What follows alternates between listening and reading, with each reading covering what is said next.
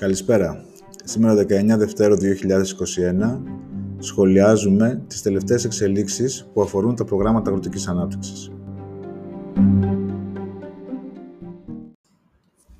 Καταρχήν να δούμε τι γίνεται με τις αιτήσεις πληρωμής των νέων αγροτών του 2016. Περιμέναμε 16 Φεβρουαρίου να ανοίξουν οι αιτήσεις πληρωμής, κάτι τέτοιο δεν έγινε. Αποδόθηκε στον Ιαννό, ωστόσο περιμένουμε πολύ σύντομα να ανοίξει η πλατφόρμα ώστε να μπορούν οι μελετητές να καταθέσουν τις αιτήσεις πληρωμής για να πάρουν οι νέοι αγρότες του 2016 τα χρήματα που υπολείπονται. Φυσικά, από την ημέρα που θα γίνει η αίτηση πληρωμής μέχρι να πληρωθούν αυτοί θα περάσει επίσης ένα διάστημα, δεν θα γίνει ακαριά αυτό.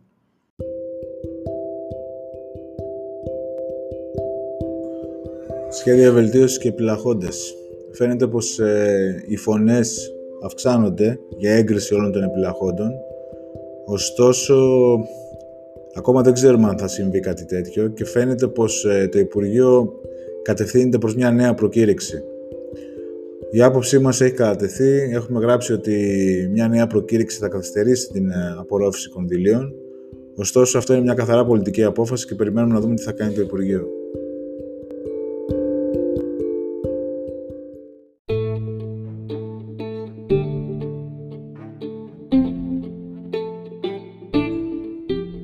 Σχετικά με το OSDEV του 2021, φαίνεται πως φέτος θα καθυστερήσει λίγο να ξεκινήσει.